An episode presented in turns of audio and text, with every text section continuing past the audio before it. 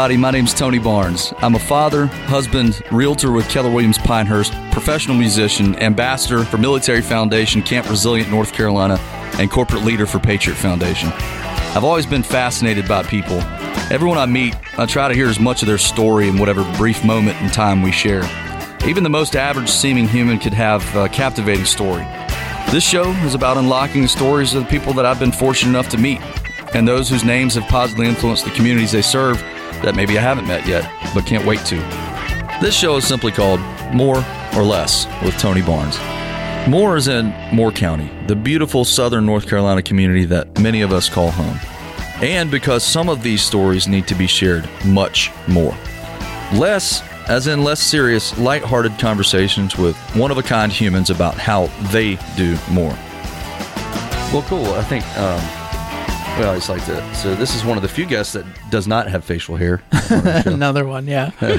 we've we've had a running thing about this facial hair thing. It seems like a lot of our guests are prior military or Yeah, just civilians or, that you love know. a good beard or mustache. you Yeah, know. I've been uh, been bearded for quite some time myself, ever since high school. yeah. He just shaved yesterday, actually. Grows I've been fast. keeping it short. Yeah. I will say. You know? Let's hope I don't grow a beard. That would be bad. Um, but yeah, so actually, we'll just make this kind of organically as as possible. I mean, we had a, con- uh, our guest today is uh, Aimee Von Zup. Uh, I said that correct, right? Uh, okay, I want to make sure I did that. I, I should know this, but I do know this by now. But I always questioning myself when myself when we're on uh, on the show. So I want to Yeah. make sure I'm not just blatantly messing your name up. Um, Don't want to put it on your shelf. On my shelf. I don't Yeah. want to put it on my shelf. Yeah. Yes, definitely. Um, I was telling, I don't, I told Tony, but um, last week he told me, uh, yeah, a while ago, but last week we were talking after you left for the from the recording here, and Erica, who works here at the pilot with me, was um, talking in the agency area, and I was like, oh, there's another Von's upcoming, and and I thought it had two P's, and I don't know why, but I just I can't remember what name I said, but it was not Aimee. And so Erica was like, "Oh my gosh, well I have to meet this person. Another Von Zup. Who is she and where is she from and all this stuff." And then Oh my I gosh. I referenced the text that Tony sent me and I was like, "Oh, her name's Aimee." And she was like, "Oh, well that's my aunt." oh, oh. Just my aunt. Yeah, that make that makes more sense. So she watches the kid, and then, you know, she's a, a new mother, and so I guess you go over and see. Oh yes, Oh, that's love those babies. Very she cool. she walked in for um, Christmas, and um, Carson was really new, and uh, I just I said, "Give me that baby," and I stopped cooking. nice. yeah, she just came back a couple weeks ago, back into the office, and so Mm-hmm. we're we're happy to have her back, and you guys just caught up a little bit, and so Yeah. not that you probably you probably see her all the time. yes, I saw her Sunday. We went to dinner. So Nice. Well, so Aimee, this is a good segue. You're so you're kind of like a Jill of all trades, if you will. Um, you, she has helped me tremendously in my real estate, uh, this especially this past year. And um, do you babysit as well? Because I mean, I, I could probably use that. Yeah, I think we'd all like to know that. you love children, right? I do. Yes, I do. Been looking for a good babysitter here. No, just kidding. Um, but anyway, uh, Aimee, But uh, not kidding, But not because kidding. everybody's Seriously, but not for a seriously. good I mean, but seriously. yeah. Uh, but Aimee has uh, she works with Keller Williams Pinehurst. She's a, a licensed agent and also uh, I guess a transaction coordinator for hire kind of thing, right? Yep. Um, So uh, you know, I, I met her this well, actually first just really met you in person uh, at the Keller Williams Awards show, uh, awards party banquet at the Pinecrest Inn. What was that? Two weeks ago, something like that. I must say, I forgot to mention it last week. Congratulations, Tony. You, thank you. got Yes. a, uh, an award that night. Was Yeah. it just the one? Uh, well, I got, I got, I'm fortunate enough. I got the Gold Production Award, and then I also, also, I'm really proud of this one more. I got the Care Bear Award. That's the one I'm Yeah. talking about because I think it's so fitting. I saw that and I was like, oh yeah, of course he did. Yeah. Yeah, so you know, I, and and I've some people have already adopted that nickname for me, and I, you know, I'm okay with it. I'll live with it. That's fine. The worst things I could be called. Definitely. What's your symbol? It's uh, well, oh, that's right. I forgot. They have actually have those little. yeah. they're like I hearts mean, of light, right? Right. The, the, the, Care Bears TM or whatever. you Yeah, know? yeah. Uh, you know, that's I haven't thought about that. I need a, I need a Care Bear superpower or Yeah, something. you know? do, I yeah. Uh, but yeah, you know, Maybe good it's a microphone. But I did get a homemade uh, spray painted silver trophy. Thanks Nice. to Keller Williams for doing that. That was very thoughtful of them. And uh, but no, I, I mean it means a lot really to me. It's I mean they made the award up, but it's uh, it's basically the the agent that brings a smile to the office and uh, you know helps the community and. So you really are it because they made it for you. Probably, I, I, gue- I don't know. Maybe not. Did they do one last year? I have no I idea. don't know. I wasn't there last year. hey, I'll take it. You know, I mean, I'm all about the gold production and all that, but you know, my my personality, my uh, my morals, you know, that means more to me than any amount of money. So, uh, very thankful to Keller Williams for that, and thank you, Frank, for mentioning that. I sure do appreciate it. Yeah, well- and if you start calling me Care Bear online, you know, on the radio, I guess that's cool. Whatever. I mean, Well, we'll see. We'll see if I, if if your symbol aligns with what we got going on here. Which how could it not? Yeah, You no, know, that's right. I'm just kidding. Well, Care, I'm just kidding, Care Bear. Yeah. Oh, God, here it goes. Sorry. Um, but anyway, uh, yeah, no, thank you very much, Frank. Um, but Aimee works with uh, Keller Williams Pinehurst. She also, um, so you haven't been here. How long have you been in Moore County? Um, it'll be five years in July, Okay. so four and a half years. Okay, so tell us, if you don't mind, start from your birth. No, I'm just kidding. well, I was born in this hospital, and no, but if you would give us a little history on your, yourself and your life, previous lives, careers, lives, lives, Lives, I- I'm all at the a, lives. I'm at a newspaper and saying lives. It's okay. They get uh, the managing editor always has to um, really peruse anything that I give her because I am, you know, I speak. I guess I guess I'm just not a writer. I guess that's, I went to school for art, so you know, I, and I'm the, the Frank. It's right. the. It's the. Thank Yeah. you. Okay. The the. Uh, but no, yeah, sorry uh, about the tangent there. But anyway, uh, yeah, tell us about your previous previous lives. we all have different lives that I, I think you know. Mm. We don't have just one life. It's like a group of lots of different lives. I think in, in my experience, So- Different stages. Exactly, seasons of time. I guess. Yeah. So, yeah, just start. I'm well seasoned. well, that is a good thing to be. Trust me. Uh, wiser, you know, all the wiser. So Yes. Um, where were you? Uh, where are you from originally? I'm originally from California, Southern California. Ooh, sunny Yeah. and sunny and bright, Verdes. huh? Mm-hmm. That's awesome. Yep. What part? Um, Palos Verdes. Okay, I've heard of that. But Have you? But I don't know. Well, is there a pal? No, I'm probably thinking of Palo. Palo Alto. Palo is very- Alto. Very, That's in northern- Yeah. Okay. So I'm completely wrong. Too cold up there, right? Uh, but- yeah, exactly. No, it's Southern California. Okay. Um, it's right on the ocean. Oh, beautiful. Yeah, it's it's on the cliff um, over the ocean. Wow. So, yeah, How far it's, from um, San Diego, Los Angeles? it's about halfway between. Oh, okay. Yeah. All right. Yeah, Awesome. it's right where Trump built his huge golf course. Oh, okay. Uh, Terranea, I think it is, or something. Um, I I don't play golf, so Hmm. yeah, I, don't know. You don't either much. do I don't Yeah. really, even Me though neither. there are golf clubs right behind you. Yeah, that's more than I. I don't have any golf clubs. I'd have to yeah, rent them. Or I have. I used to play every day, and then Oh, my golf club, my uh, parents separated and moved out, and then I all of my stuff I left at the the house, and then one of the things that got was given away accidentally was my my, my golf clubs. So Oh, no. yeah, man. it's a shame. They were fairly new steel shaft, and so those are graphite shafts. Those were my uh, mom's dad's, and um, so that's what I've got. You know, I wish I had some steel shafts, but that's what I got, and so I don't play very often, but I used to. You probably still hit a ball though. I, I probably. I'm couldn't. not. I'm not bad. I never have been that good, but I'm not bad. I'm Yeah. terrible. Well, me too. Yeah, it's it's fun to go catch a buzz maybe. you know, I mean, sometimes that's that's what you're out there for. That's Yeah. right. Anyway, we keep interrupting you. I'm so sorry. That's good. This is, if you'll find, these are lots of tangents we go on, Right. And we just explore them, and then they die, and then we go. And then we come back, right? yeah. So, um, so it's uh, in between, sort of San Diego and Los Angeles. You said, so Mm-hmm. Yep. very nice. How long were you there? um, Until I was t- like 21, I think. Okay, so you went high school there and everything. Mm-hmm. Yep. What was your high school? Uh, what was your high school? It was Rolling Hills High School. Rolling Hills. That's about a great description, probably for Southern California. I. Mm-hmm. Yep. Yeah. Yep. What was the mascot? Was it a hill? a, a hill demon. yeah. Right. Uh, I don't even remember what the mascot yeah. It must have been. Uh, it must have been really uh, mesmerizing. Right, right. What do you? The Rolling Yeah. Hills.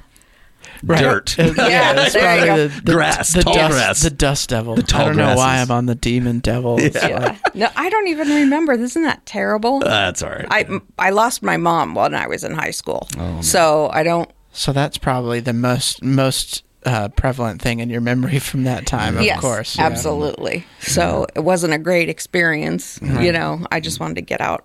yeah, Yeah. I don't blame Yeah. you. I hate to hear yeah, that. and Sorry for your loss. For You're sure. not alone in that. A lot of people just want to get out of high school. Yeah, yeah, that's true. yeah. Um, yeah, uh, you know, so just uh, I guess where did you go from there, or anything that kind of influenced you to go wherever you landed next, if you will? Yes. So um, when I was in high school, I met my husband, and Wow, that's awesome. mhm, I A was true 17. American love story right there. yep. yep. It's awesome. been 37 years now, I think, that we're together. So Did you get married at after, like right after high school or in high school? Because my wife and I dated when we were in high school as well, but we both we after we broke up before college. Oh yeah, no, we never broke up. Okay. Um, but he's seven years older than me, Okay. Mm. so um, we waited for it was about five years we dated. I was done with college and stuff, so. Mm. Um, but yeah, so we we I was 22 when I got married. So Thirty-seven years of wedded bliss, right? yep, Says no, but no, I'm just kidding. just in case he's listening. No, oh, it's it, absolutely. Right. It's We, the we best, always the best thirty-seven years of your life. Yeah, Yes, absolutely, yeah. absolutely. we always try to make sure that we mention our wives in My a very wife. high light because they my are high awesome. school sweetheart. There you go. That you broke up. Uh, me, me, Tony. Oh, I'm sorry. No. She. Oh, okay. I'm sorry. Now, I- now it's got real and awkward. Yeah, I'm well, sorry. so no, it's cool. I transferred um, schools in high school, so I graduated a year after everybody that I grew up with, including my wife. Mm. And so she went off to college, and I was still in Raleigh. So Mm. um, she broke up with me, like you know, that fall. She was like, "Yeah, I'm, I'm in college now." So Yeah, I'm not laughing. you know, and I'm, I'm not. It's all right. It's all right. You know. Then we got back together. That's right. We're Uh, it was a love now. story. Yeah. It truly was a love story. yeah, Right. we both had to grow up and yeah. That's cool. you know live our lives. I mean, I don't think I would have done the things that I did do if we were still together. Yeah, you know, there you go. and I I'm better for it. There you go. Yeah. Absolutely. Well, I'm glad that it all worked out. Yeah, and too. for both of you. I mean, that's amazing. I mean, high school. I I didn't know my wife was a freshman when I was a senior, but oddly, I didn't know I didn't know her or see her at all um, when I was there. Uh, we met Pinecrest. many years to, later. right? Yeah, Pinecrest. Yeah. How big was Pinecrest? Uh, I think we had like four or five hundred graduating seniors. So I think we was like fifteen hundred at that time, maybe or something like that. So pretty big school. yeah, Yeah, yeah, my and it's a lot bigger now. I think. My school was small. I went to a charter school. My tra- I graduated from Raleigh Charter High School. Oh, okay. Very small school. I mean, we had like, you know, like ten, less than twenty people in each class, and like I think there were sixty people maybe in my graduating Wow. class. Like, Okay. yeah, Huh? How ma- how big was your high school? Do you remember? Was it kind of a smaller town? no, school, it was or- a bigger school. Oh, okay. Yeah. I, I kind of imagine many California schools being bigger. I guess huge. it's just That's so many how I picture it. Yeah. Yeah. Yep. Yeah. Oh, and I just remembered they were the Titans. There you go. Titans. There you go. Yeah. Nice. That's Shook good. it We loose in sparked this- a memory Yeah, for you. That's didn't we? right. Titans. That's actually a That's a pretty good one. formidable name for the Rolling Hills High Right. School. Yes. You know, you got to step over those hills somehow. You Yeah. need long legs. There you Yeah. go. Titans. That's a good one. Yeah, I like Yeah. that's a good one. Um, I wish the Washington uh, Commanders would have. Well, I guess Titans were already taken, but maybe they could have come up with something a little bit more uh, better, better than the Commanders. But uh, anyway, I'm not a Washington fan really, but you know, I always thought the Commanders was they had a, a year to think about that. Really, Right. come on. Man. Well, Yeah, you know, that's, that's the way what it they came goes. up with. That's like any bureaucracy. The longer you wait, the more innocuous it's going to become. It's Yeah. like, well, everybody has to agree on it, but do they really? You know, just Yeah.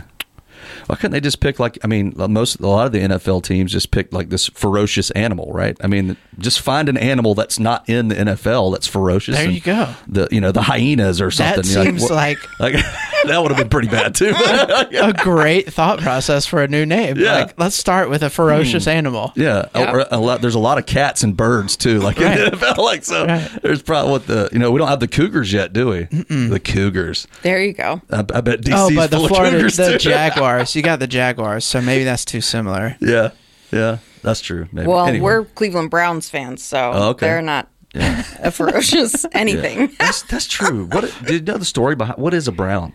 Yes, it was Paul Brown started the team. Ah, okay. So he was that full of himself. Yeah, He I just said, We're gonna call exactly- ourselves the Browns. That's exactly right. I paid, so Yeah. this is what you get. Yep. That is interesting. I always thought it meant something more important, but this is this guy's last name, all right? But y'all, have- I mean, I I, in, I am really respect Browns fans because I'm a Panthers fan, and we've had very few real successes in downs. our career, but we have had a few. You know, the Browns, but the the Browns are not terrible now, or at least they're you know a little bit better. But uh, what was it like? Forty years of not even making. Yeah, I don't even know. I just Oh. know that it's hard to be a Browns fan. It makes you a better person, though, right? All that adversity that you have to Yes, go I through. suppose. It's funny to me though because I inherited it from my husband's family, basically. So if you know, if you marry in, you better be a Browns Oh, fan. gosh. Yeah. And uh, and they get so down on them by the end of the year, they're throwing their hands up, you know, and then. All of a sudden, preseason comes and they're like, "All right, here we uh-huh. go. This is it." I'm like, "Oh Lord, Man, I wish I could remember. I saw an article about somebody basically was like, "Why are fans of losing teams so diehard fans?" Like, it's like there's something, you know, there's just something about it that's like you have to. Well, there's not much else to do in Cleveland. I lived there, so I can say that. I'm not just judging from not living there. I know I loved living in Cleveland, Oh, but that's awesome. um, but Yeah. they are a diehard people. They really are. so Yeah, I have much respect for them for sure. Because uh, Mm-hmm. Yeah. you know, I mean, but I'll tell you, the one time as a Panthers fan, you know, we haven't we've had two times in our history we've been like really good, and that's Yeah. been like thirty years or whatever. But uh, I remember 2015 that season when we went to the Super Bowl. And we were just dominating teams. We were like 14 and 0. That was being from a losing team. That was the best feeling in the world Mm-hmm. until we lost the Super Bowl after going like almost 15 and 0. Uh, but I, I just remember that like if you're on a losing team and you go all the way like to the Super Bowl, It's- yeah, it's just like it's a rush. Yeah, you know? it's like great. Yep. Keeps you just that one time. Now, 30 years later, maybe we'll get another one. You know, but uh, uh, Yep. but anyway, so was Cleveland um, where you went?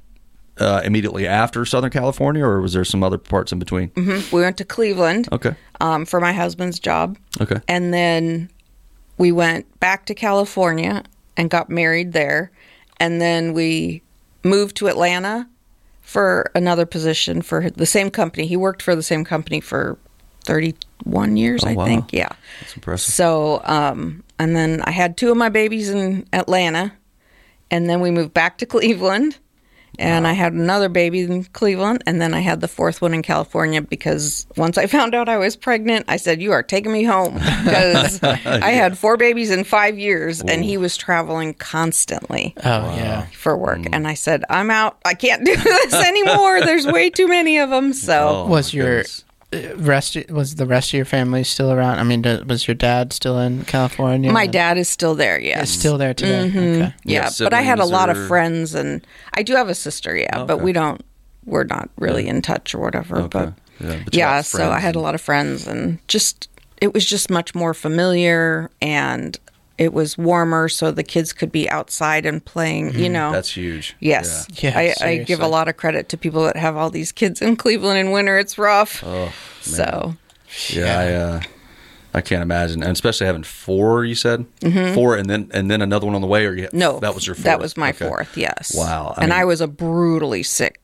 Um, pregnant woman. Oh. I had they had to come and give me IVs at home, and Oh. Wow. yeah, My wife went through that the first time. Mm-hmm. Um, she was very very ill, could not eat, drink much, keep it down, and it's just Mm-hmm. it took me seven months each time to be able to even really eat and start gaining weight. I lost single weight. time. Mhm. Oh, Wow. my goodness. Yeah, the Oh. doctor said I couldn't have any more. He said, "Nope, four, four's it. Your body can't take it anymore." so Goodness, man. yeah, Wow. I wanted six.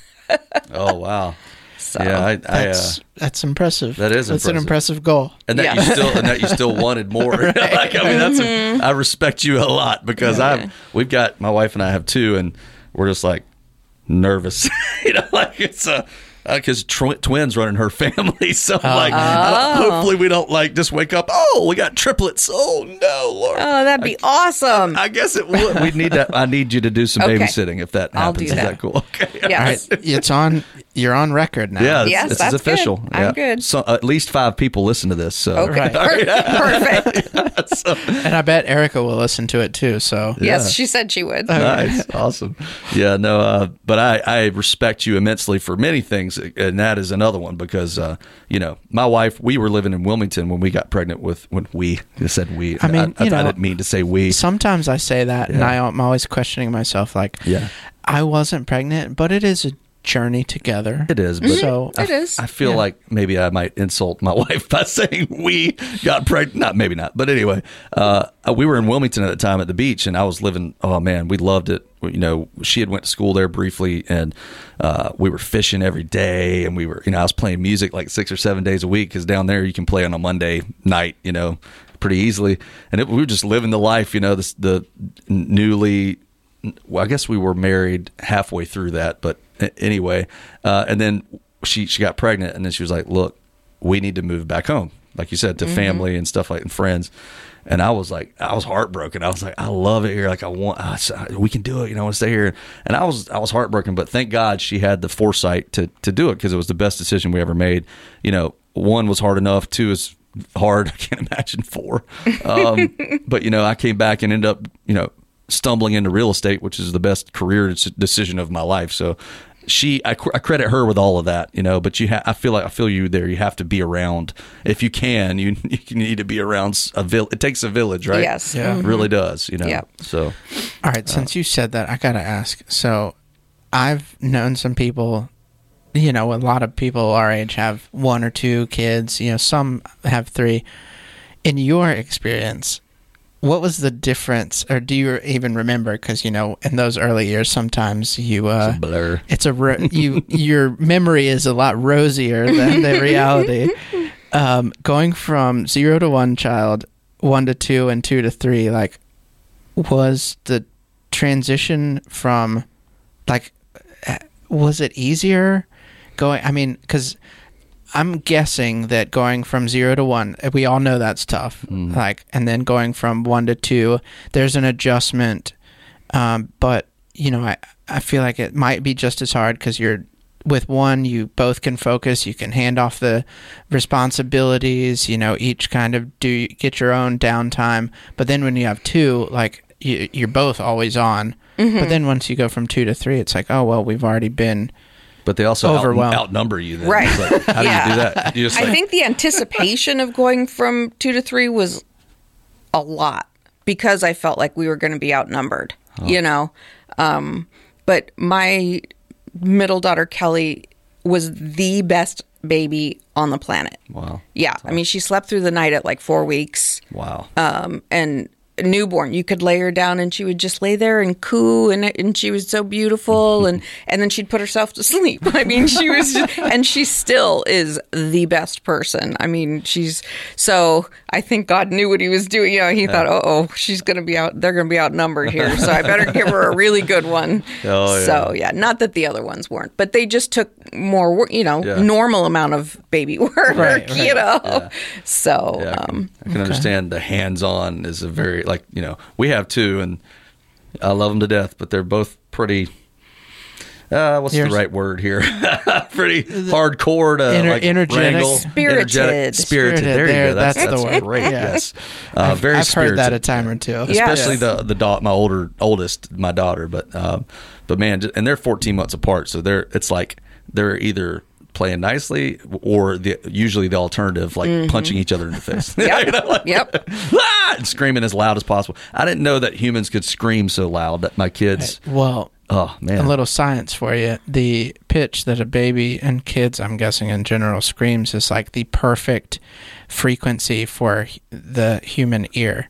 So Really? that's why they sound so loud, is because it's like we are um, evolutionarily primed to hear a baby's cry. Okay, I guess that makes sense. that then, totally yeah. makes sense. Yeah. Yeah. Okay. Interesting. Look at Yeah. you with all the facts. You know, I was uh, Fact checkers, where are you here? Is this true? um, nobody's gonna know. No fact That's checkers. right. We don't have- that's what's great about this show. There's I bought nobody. it. yeah. I mean, There's no one checking up on our right. facts. I may not be exactly right, but I'm close. yeah, I'm sure. I'm close. enough. Yeah. Why not? It Yeah. might just be a woman's ear, but Yeah. um, I feel like they ought to be. My kids ought to be like in heavy metal bands when they're like a teenager. Like, wow! I've seen a video of a, a little girl it's great, like doing death Oh metal gosh. vocals. It's pretty awesome. Oh, that's my funny. gosh, Yeah. Um, anyway, what were we talking about? Why do we go all Uh, these tangents? life, I guess. Life, Yeah, we were talking about football, which I don't think we've Oh, ever talked was- about football before. Yeah, we should have. Yeah, you mentioned you've mentioned Yeah. uh, being a Carolina Panthers fan. Yeah.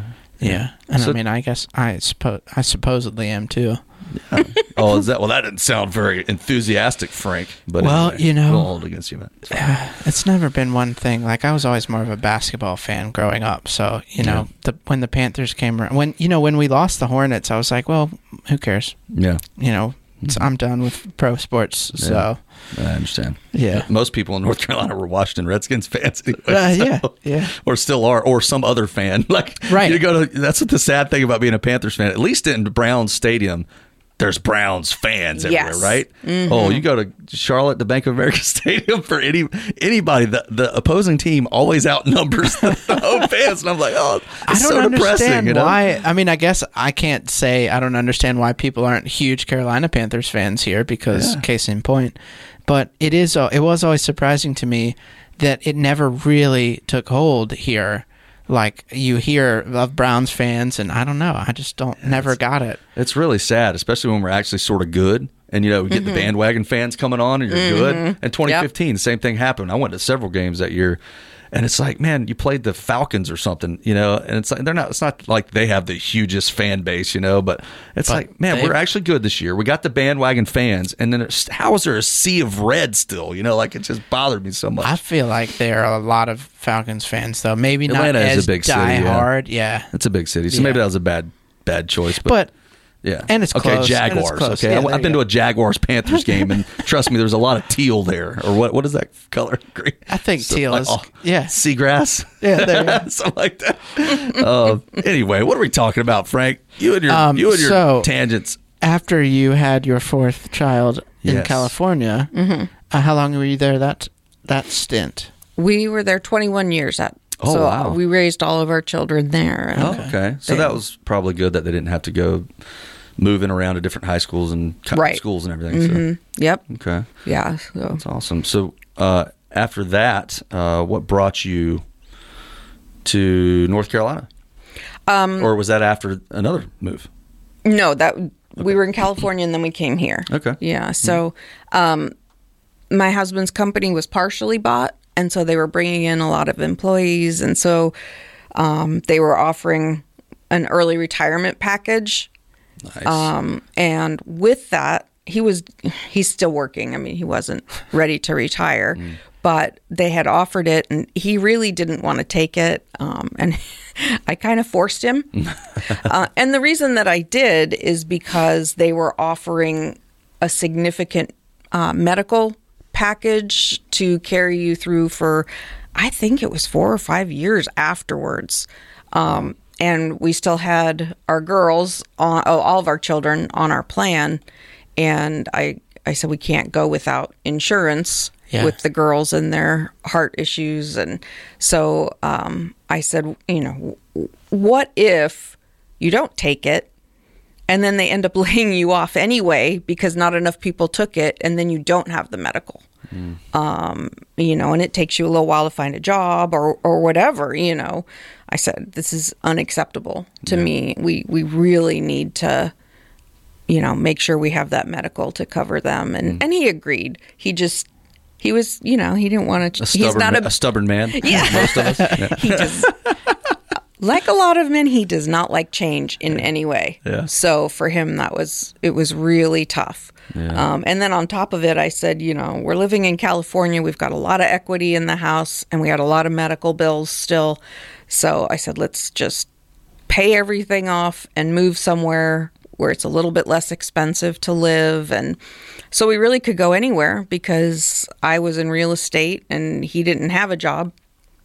And so I, Erica was here. Erica's the reason that we Oh, came okay. here. Oh, okay. Yeah, because his brother um, and his wife were going to move down here because Erica and Josh were here. So I said, well, instead of just going somewhere where we have nobody, let's go ahead and pick somewhere where we have family. And I think it was the best decision. It's definitely not our last move Mm-hmm. um, because as soon as there's a grandbaby, I don't care where it is, that's where I'm going to be. right. I think you're. Follow the grandbabies. yeah, that's yep. that's Yeah. a common. Yeah. so, Um, um, well, yeah. Tell so. Thank you um, again. Thank you for being willing to share. You know your stories, and, and we talked about it briefly uh, at the award show. But that's why I wanted to get you on because I think this show, Frank and I have discussed this many times. We at the beginning we're like, yeah, let's just talk to people. You know, that's great. But I think now it's kind of evolved into a, a, a greater purpose for him and I to like really talk about things that are are real that happen to people, you know, and, and just so that somebody who can listen to this anonymously or whatever, and,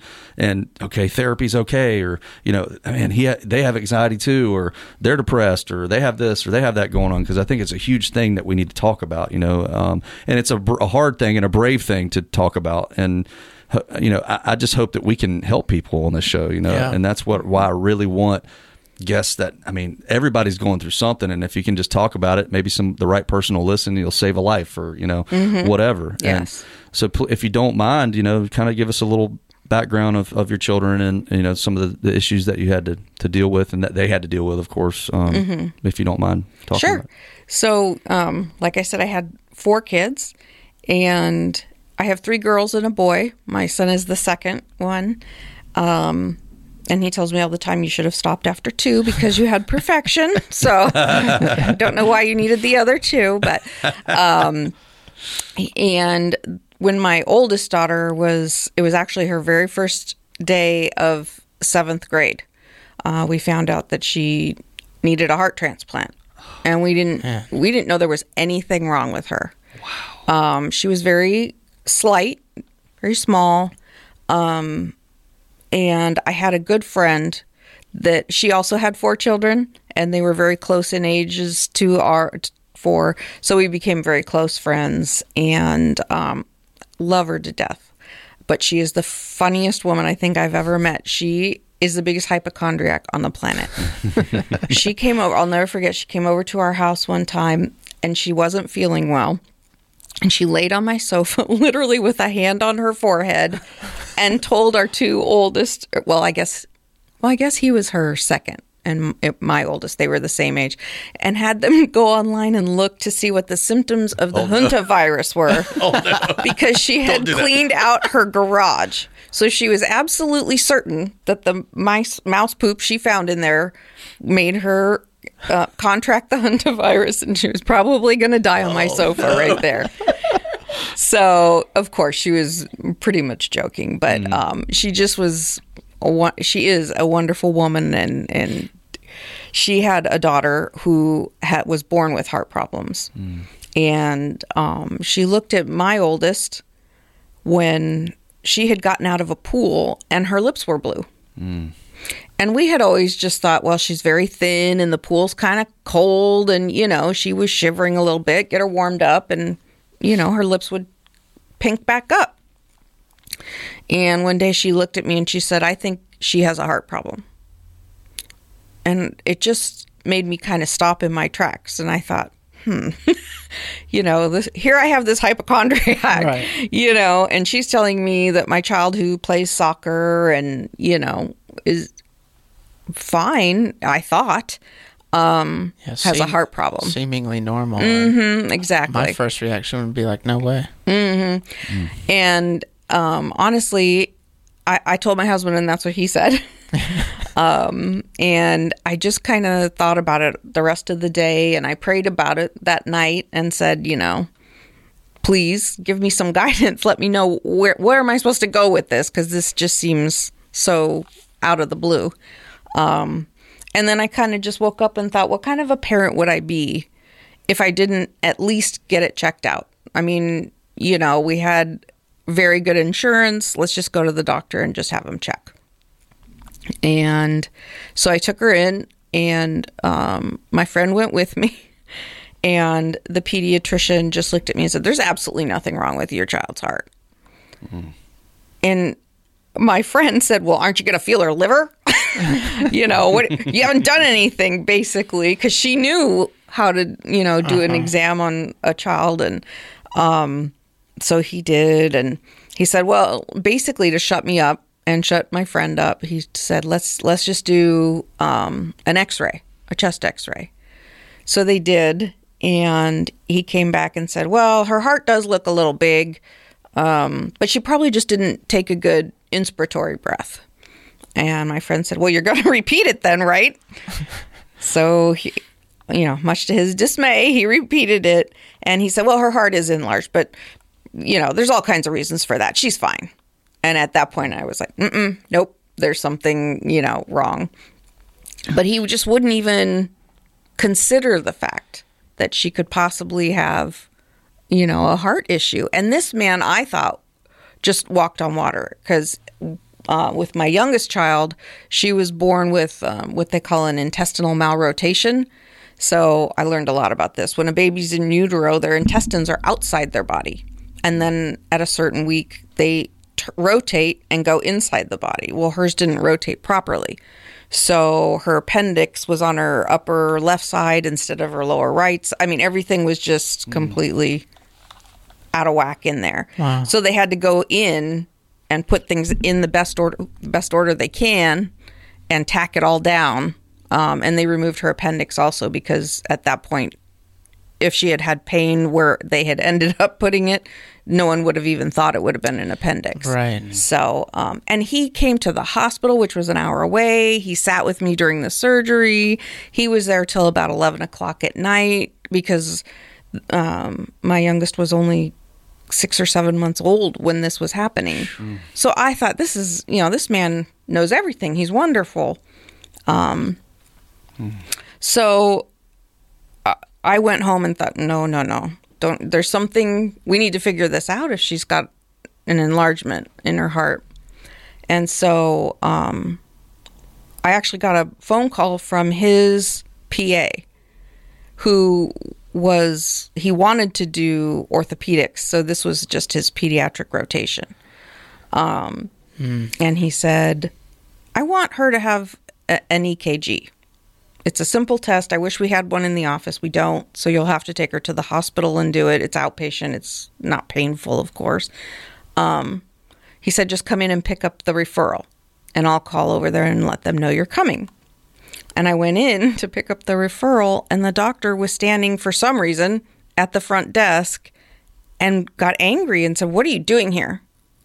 In front of all of the patients in the rooms, you know, because it was the waiting room.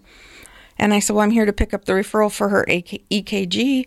And they said, Mm-mm, you, you, you, there's nothing wrong with your daughter's heart. I've already told you that. Oh my god. And they wouldn't give me the referral. Uh. Yeah. Wow. Gosh. So a couple hours later, the PA called me and said, "How'd the EKG go?" And at that point, I was just angry. Yeah. You know, I said, I said, "Do you rightfully so." people not talk to each other? What the heck is going on here?" And he said, I explained to him what happened, and he said, "I'm faxing it over. Just get her out of school and go." Um, and this was her first day of seventh grade, so I checked her out. She was not happy with me. Um, and we went and did the EKG, and they looked at me and they said, You need to go now to the big hospital, Loma Linda. Um, and they wouldn't tell me what was wrong. Man. And they scary. said, Yeah. And they said, Don't go home. Just take her straight from here. Oh my gosh. And I had a friend watching my other kids, and my husband was still at work. And, you know, so I have to admit, I didn't quite listen. I went home and they, I packed a bag for each of us because by this time it was about six o'clock, you know, in the evening. And my husband came home and we left and we went together. Um, and I'll never forget, it's just so vivid. We were walking in to her where they were going to have her room and the ward had a big sign on the door that said solid organ transplant unit and i remember looking at my husband and saying wow that seems like overkill little did i know Um, and so they they looked at the EKG, they ran another one, and then they said we need to do an echocardiogram.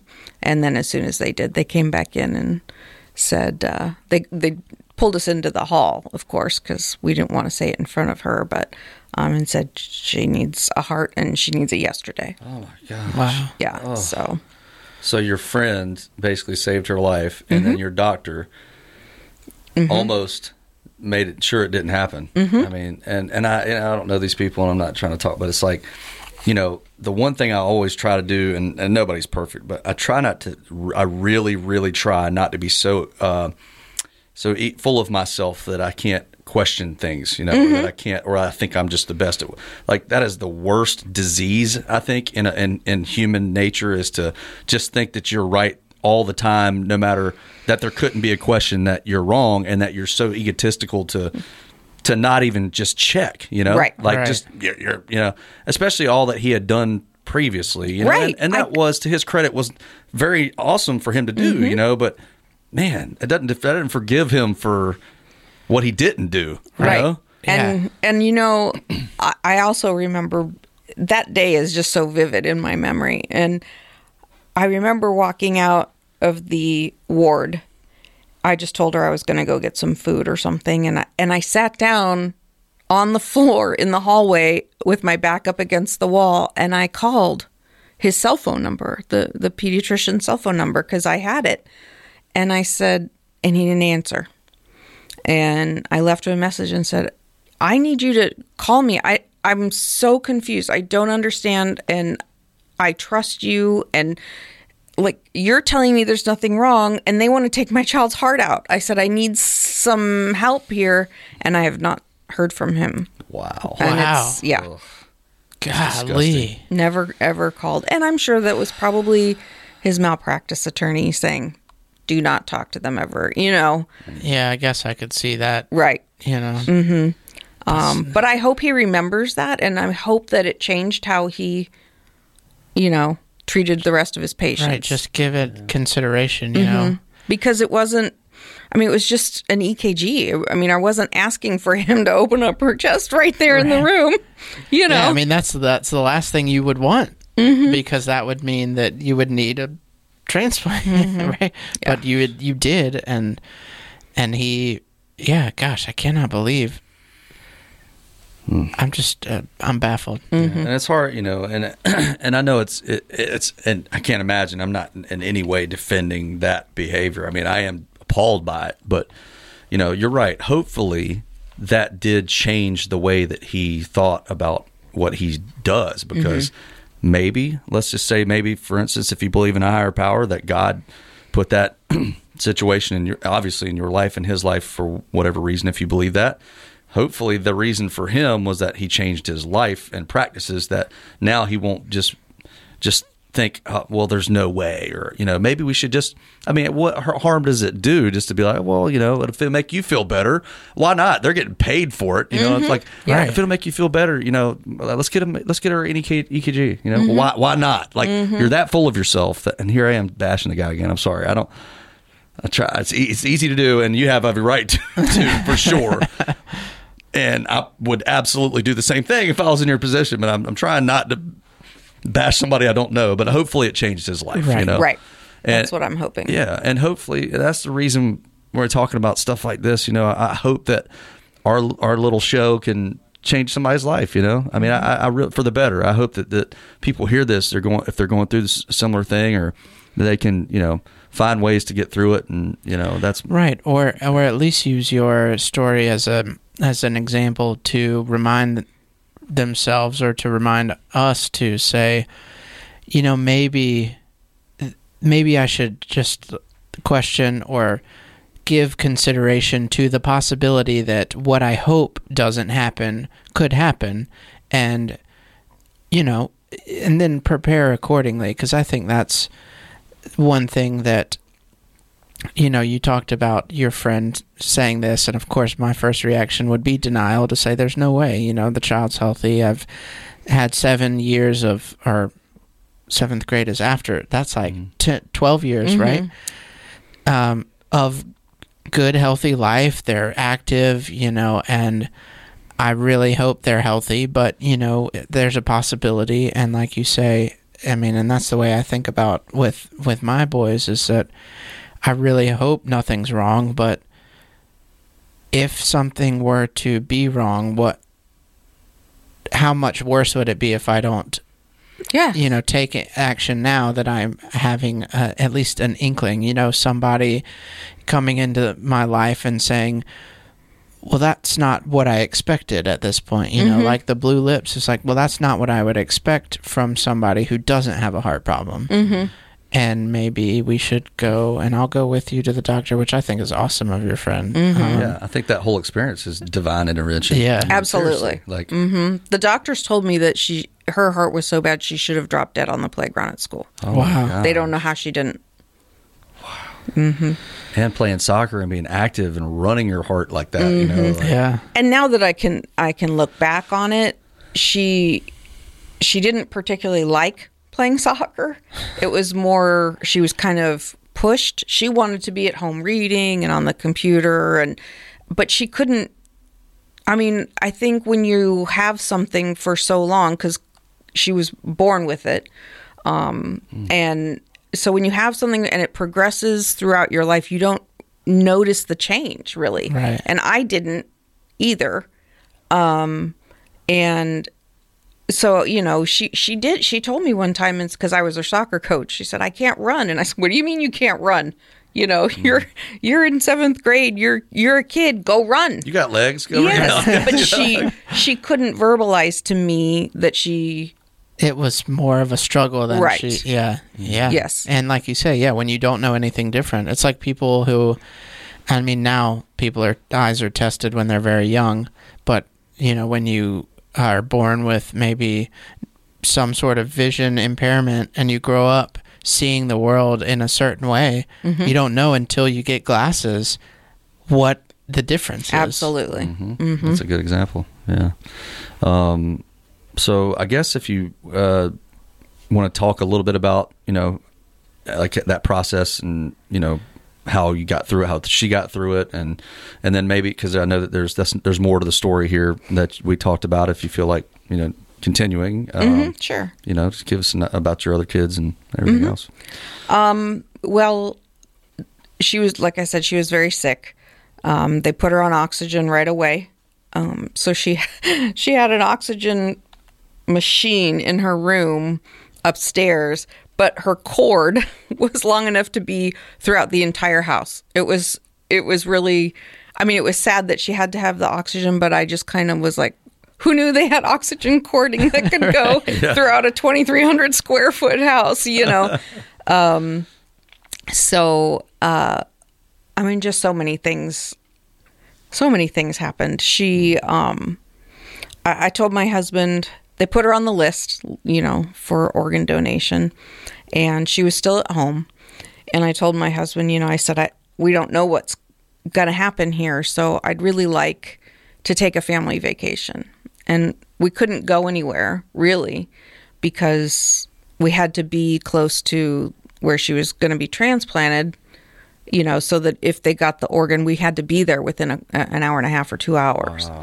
So um, he agreed, but we had so many medical bills. We didn't. We really didn't have a whole lot of money at that point, and so I, I called a hotel in Palm Springs, which was still close enough to the hospital, and I explained the situation, and the hotel put us up for two nights free. Uh, it was just they were incredible.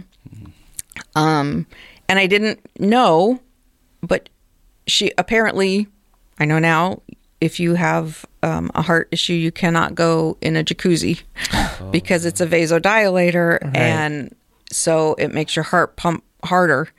And we were swimming, the other kids were swimming, having a good time. She was in the jacuzzi because it was warmer, and she started vomiting.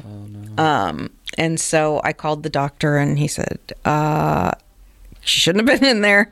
You need to get her to the hospital. and then man. from at that point, she was in the hospital until she got her heart.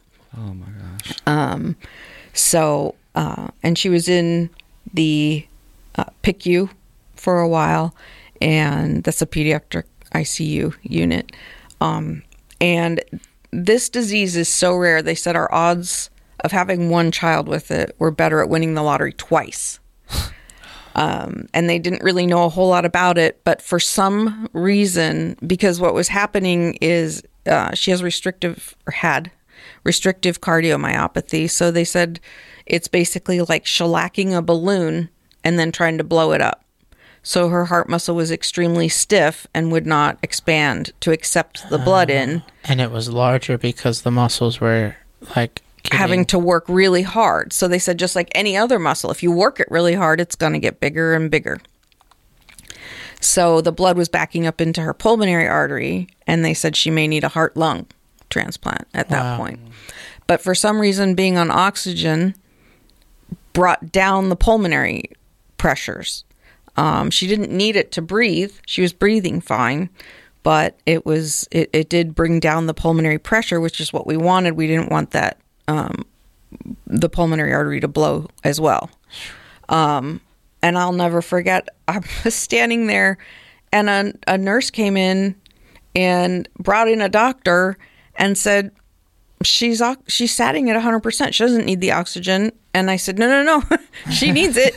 and they and I explained what I had been told and they said that makes no sense medically and turned off her oxygen. Oh my gosh. Are you kidding me? So as soon as they left, I turned it back on cuz you'll learn about me. I'm fairly obnoxious. Um, well, thank God you are, right? Yeah, well, I Yeah. mean, if it's if it's working, like, yeah, exactly. and you've had and you've had an experience already in the what was that a week, two Week- weeks late earlier that No, she, this was a couple months ago, Oh, or a couple months after.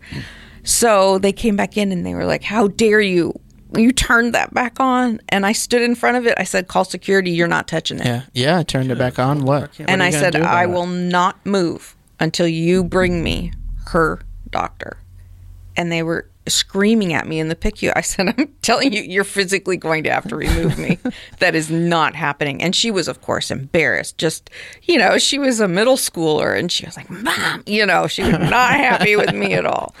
Um, and that doctor came down and he lit them up. he was like, You need to listen to her. She knows exactly what she's talking about. Don't you touch that oxygen. And I could hear because they were at the nurse's station. And uh, the doctor, then, not our doctor, but the one that wanted to turn it off, came in and said, Well, you know, I just wanted to let you know that if she's on oxygen, it brings down the pulmonary pressure. Everything I had already told Yeah, him. you gotta be kidding. Oh man. And I was like, Really?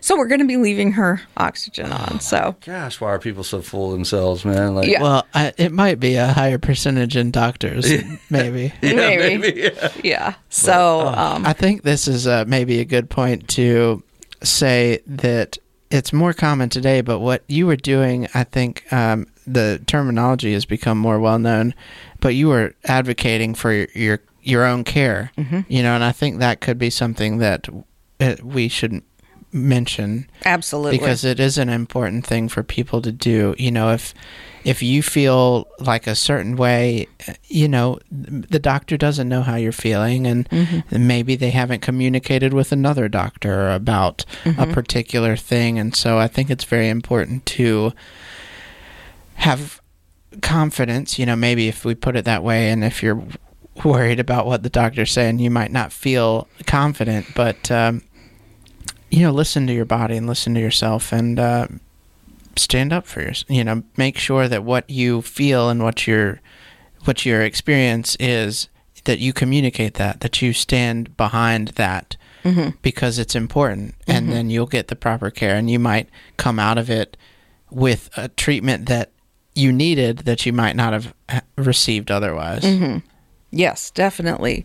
Um, and I'll tell you, I learned with her being in the hospital um, that the right hand has no idea what the left hand is doing because each doctor rounds separately. They don't do their rounds at the Right. same time. Right. So, um, you know, what one doctor wants, if a pulmonary doctor wants this, but the cardiac doctor wants that, and they are at odds with each other, and there's nobody there with the patient that has listened to everybody, then bad things can happen because one will turn something off, another will turn something on. I mean, it's just you need to have somebody with you at all times. Um, I, I just firmly believe that someone who's listening to what everybody is saying and just kind of putting the information all together because the doctors are so busy and I and I'm not knocking physicians in any way. Yeah, they're busy. They're- yes, yeah. they're exactly. And if they haven't actually spoken with the other doctors, then they just don't know. and they're living the you know they're people too mm-hmm. you know they have lives mm-hmm. you know and that's we can't expect them to just be there all the time for us or for whatever's going on they need to be happy and fulfilled people too they'll be better doctors if they are mm-hmm. you know if they're living a, a good happy life and being loving with their family they'll be a better doctor because of that mm-hmm. Yes. Uh, that's a good point too. Just it's a re- bad communication is a re- recipe for disaster, no matter what business or relationship or whatever. I mean, we, you know, struggle with communication and relationships just like many people. But you know, in real estate, as you know, and as Aimee has to kind of bring a little bit of this back, that Aimee is a great. Um, you know, uh, admin, transaction coordinator. She does all kinds of things. She she understands that. Okay, I see something. I need to relay that to the person that's that you know the, the realtor. If I'm out of town or something, you help me out tremendously. And I think your communication is huge. I mean, you got to have communication. You can't just. I mean, it's it's just like a lender. You know, uh, back in the boom last year or two of real estate, you know, there was several, several lenders that were you know whatever lend there's there's there was a thousand of them you know back then. Mm-hmm. Um, they, they had six different people having their hands in on this thing. Mm-hmm. And the person that took it over the next day had no idea what the person mm-hmm. was doing the day before. And i almost lost many transactions. I say me i mean the buyers are, have almost had a heart attack no pun intended like you know over like the fact that like three days before closing all of a sudden these people are saying oh wait we can't give you this money. Like, are you kidding me? Like, mm-hmm. you should have told us that a month ago. So, just bringing it back. I mean, communication is so mm-hmm. important, especially on something that serious. I mm-hmm. mean, gosh, you gotta have, you gotta be. Everybody's got to be talking, you know. Hopefully that ch- has changed a little bit since then, but maybe not. I don't know. I you just I really believe that these you know if some first of all if someone's really ill and they're sick enough to be in the hospital, they're probably not capable of remembering hmm. every single thing that has been told to them by each different physician. right You and, know. and they you know they are so educated that they a lot of times like even our pediatrician he i asked him something one time and he was like oh that's probably blah blah blah blah blah, blah. i was like i mean i under i know the letters that make up what you just said but i don't know what you're talking about Right. hmm Exactly. Please explain in English. Right. I mean, I know you're referencing what I just told you I, that uh, my son is experiencing, but there's a disconnect in my mind Right. between the two. Yes, I didn't go to medical school. Could you dumb it down a little bit? It's the flu. Oh, Right. oh okay. Yeah. Oh, yeah, I know. Thank that you. Yeah. Exactly. And Oh. they, you know, and they are trained. You know, they go through their um, their rounds and their education, and they are operating. To your point, the pulmonary doctor and the cardiac doctor are going to do what they learn to do is the best thing for what they're seeing. Mm-hmm. And maybe then um, it takes somebody like yourself to say. "N- This is the reason that the other doctor did what they did, and what you're going to do will completely counter, contradict and mm-hmm. counteract the steps we've already taken. Mm-hmm. Hmm. Right. And at least, you know, I, I do have to applaud the physicians themselves because if I did do that, they were pretty good at saying, okay, let me talk to that other doctor and let's see what we can come up with. Um, because, like I said, this is that disease was so rare. Right. Um, and they didn't know that much about it, you know, and um, they told me that it was so rare that there's no chance at all that any of my other children would have this. But they wanted to just do an echo on them and on my husband and I, um, just to make sure and see, uh, you know, just just to put their mind at ease. And I had already told my husband, okay, we are having everybody check, you know. So to me, that fit right in. You know, that was very logical. Um, and after we did the echoes for everybody, I got a phone call. I was out out on the soccer field. I was coaching another one of my children, and um, they said, you know, the the two kids in the middle are fine, but uh, the baby has this as well. Um, and she was not a baby; she was just my baby. Right. Um, but she was in, I I think she was in third grade at that point. Um, and I I collapsed on the field. I just I had to sit down and thankfully I had a wonderful parent who knew soccer and he knew my family and so he just jumped right in and started coaching and the other parents were very attentive to me. Um, but I, I just they kept telling me it was so rare no one else would have it that it was just such a blow. Yeah. you know and then they told me that she um it would be several years before she was at that point and needed a transplant. Um and she needed one within a year and a half. Um, and she was listed for a very long time because she was still healthy. She wasn't having the same symptoms that her older sister had um, she was having problems electrically with her heart so they figured out. Um, they told me if she if she runs, she will have a heart attack. And and that um, as as a result, that means that her um, valves and her chambers like weren't com- like pumping at the right rhythm. Is that what that? Mm, yeah, she was having issues with her rhythm, and so um, yeah, so she had to, and she was feeling fine, and she did love soccer, and I had to pull her out, um, and Yeah, she was tough. devastated. Um, but she was, and still is. She's very positive about her transplant. She would come and say, "Mom, I can't wait to get this new heart. I want to play soccer again." So she wasn't fearful or because she had watched her sister go through it and be healthy again. So she had a completely different perspective. And she still does, you know, um, with that whole situation. So Is it? That's amazing. Are you comfortable talking about how they both? I mean, you you've just said, but how was the older daughter? Well, you know, what was her, your experience of her experience? um, it was not good. Emotionally, psychologically, it was it was absolutely not good. Um, she's very angry, and um, you know, being the mom, I was I got the brunt of the anger. Yeah, Um, it was Yeah, my you were fault. there. You were always there. I was there 24 Yeah. 7. My children were never in the hospital without me there. I slept there. I showered there. I ate there. Um, I, if they were in the hospital, I was in the hospital. And so I was to blame all the time. It was my fault. Um, and I was, you know, making mountains out of molehills. And, um, you know, finally the, the doctor had to come in, the transplant doctor, and, and tell the whole family, you know what, I, I'm not taking this child's heart out because she told me to. Um, you know, you need to accept that this is real and this is not her fault. This is, she has not done anything except support this child and the family. And, you know, um, so it, it was tough. And, you know, you don't, you didn't, especially that long ago. Um, Sorry, we never mentioned when was this?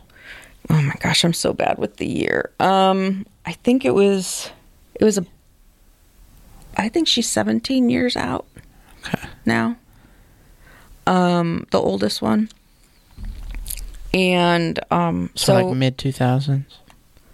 yeah, Mm-hmm. Okay. yeah. And so she, um, Early mid. very angry. She was very, very angry with me. Um, and she still had to, you know, go to appointments afterwards and stuff. And she couldn't go back to school for a very long time because she was immunosuppressed. And, um, and then afterwards, you know, middle middle school kids are mean, you know, and they were like, "That's the kid that has someone else's heart," and you know, I even um, try, had I went in and all the way to the school board to try to have a teacher fired because um, he he kept assigning these books that were very dark and you know about um, death and stuff. And you know some middle school kid just said you know why are you assigning it you're obsessed with dying like why are you assigning all these books to us and this man with my daughter in the class and he knew everything she had been through he said well dying is the easiest thing you'll ever do that was his response Jeez. And she actually said, uh, I fought really hard to live. So, um, you know, and she just came home and was just so hurt by that. Yeah, I Um, can imagine. Yeah. So he he was not back the next year. Yeah, And she was removed from his classroom. Grief. But um, you know, so it's it was tough. Um and and you didn't hear about it and I mean my husband and I we thought we were going to be on the news. We thought, you know, because we didn't know how many heart transplants are done on children. We had no idea. What is? I mean, I'm sure. I don't know if you still remember any exact numbers, but like, what is? How common is it? Um, well, it depends on the hospital. You know, um, the one we were originally sent to, I think they do four or five a year. Um, but you know, she was she was eventually she was transplanted at UCLA, and they do a lot. I don't even know what the number is, and and it's more and more. You know, um, as they get better at it, Right. and um, More than one is too many, really. yes, yeah. So it was. I mean, not because you know we want the healthy the re- healthy result of it, but the you know the fact that it needs to happen in the first place is Mhm. Yep. Yep. And they had, and like I said, Allie had to wait so long. Hmm. Um, yeah, she had to wait for a very long time because there aren't enough organs. Right. Um, and and I was telling Tony the other night that I really, um, I'm not. I'm not sure why, but I, I didn't cry when this was happening as a parent. I just I it just kind of went in. I guess it was a fight or flight type mode, and I just came out swinging. Um, but I do remember one time I talked to a very dear friend um, from Cleveland, and I said, I just, it was the one only time I let myself go there. So I don't understand why this is happening. It still wasn't why me, because I didn't, I would never have wanted someone else's child to go through, you know, it wasn't like I was thinking, why am I having to go through this? Why not someone else? I never ever went there, but I, I did. I was. I just thought, why is this happening? And um, my friend said, "Oh, I know exactly why it's happening." And I was like, "What does that mean?" And she said, "You have the biggest mouth out of anybody I know. So if ever there was someone that was going to, you know, try to change the world with organ." donations and things she's like it's you so um and to that point i mean the the hospital still they call me could you talk to this mother her child's just been diagnosed could you kind of tell her how it, it went and so i do have a, a friend um whose son had to go through it also they lived in temecula with us and Wow. so um It's got to be huge for that family too, Mm-hmm. just to have somebody that's been through it. I mean, that's mm, thank you for doing that. You know, that's Yeah. uh, that's huge. I can imagine if there's something scary and rare like that, you you know, it always does make you feel a little bit better to be like, oh, okay, somebody else has been through this. Okay, all right. It just Mm-hmm. Yep. makes you breathe a little easier. You know, like What do you say? I mean, do you say, and do you have like kind of a like a bullet points that you keep in mind when you call, or do you just listen, or? Yeah i just i just listen to them and they ask me questions normally.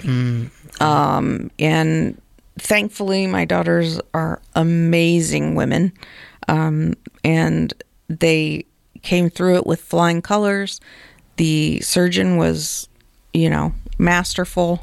Um and in fact he's he's um he's world renowned and he's from South Africa, eh, but he's very I don't want to say standoffish because that's not it at all.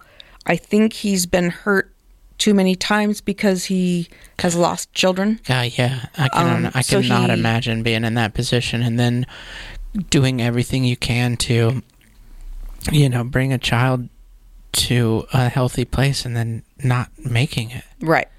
And so I think he's he's put a big wall up. So he doesn't he does his rounds at 3 or 4 in the morning because he doesn't want to deal with parents um and he doesn't want to get attached. Yeah, Um, I told you earlier I'm kind of obnoxious, but when he came out, um, you know, again, I didn't know what to expect. Um, I mean, I'm, I, I didn't expect him to come out, you know, with her blood everywhere, Come, you come know, out of the surgery. Oh, you wow, know, yeah. but he came out, he was just fully coiffed and he smelled good and clearly he had showered or something, you know.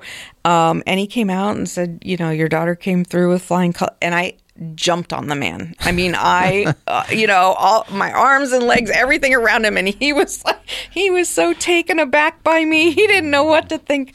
Um, and he just was in shock, you know. But to me, he had just saved my child's life. Yeah. So he was, I don't know. And so when he did my second child, he when he came out, he like was in a stance ready for me to jump on him, and he's like, "Okay, come on," you know. so, but Well, that's uh, a good point too. Like a lot of the military people and, and people that have been through hard things. Like, you know, thank God for that man. You know, thank Right. God for people that put themselves in that position and whatever they have to do to deal with that situation constantly.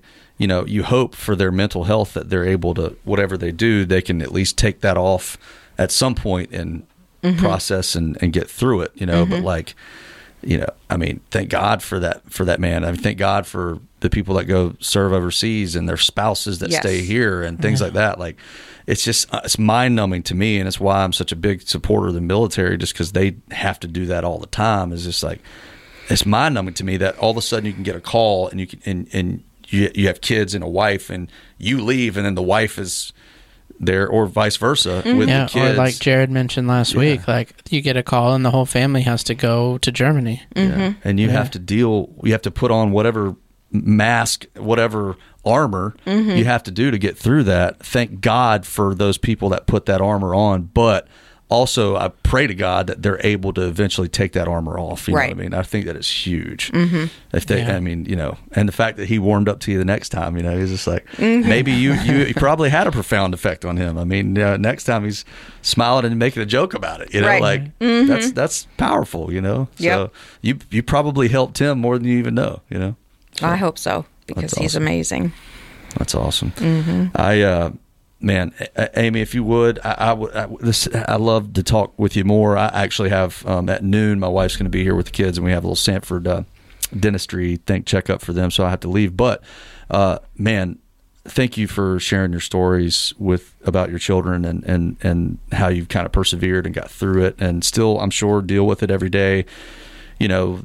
The ups and downs of life in general, and then just dealing with so many hard things in your life. The fact that you're here and smiling with us is is Yeah. amazing. So Yeah, thank Well, you. very thank you. much. Yeah, If it's okay, I just I really would like to say one more thing. Yeah, we- Absolutely. I yeah, we have ten minutes. Yeah, whatever you want to say. Absolutely. Yeah.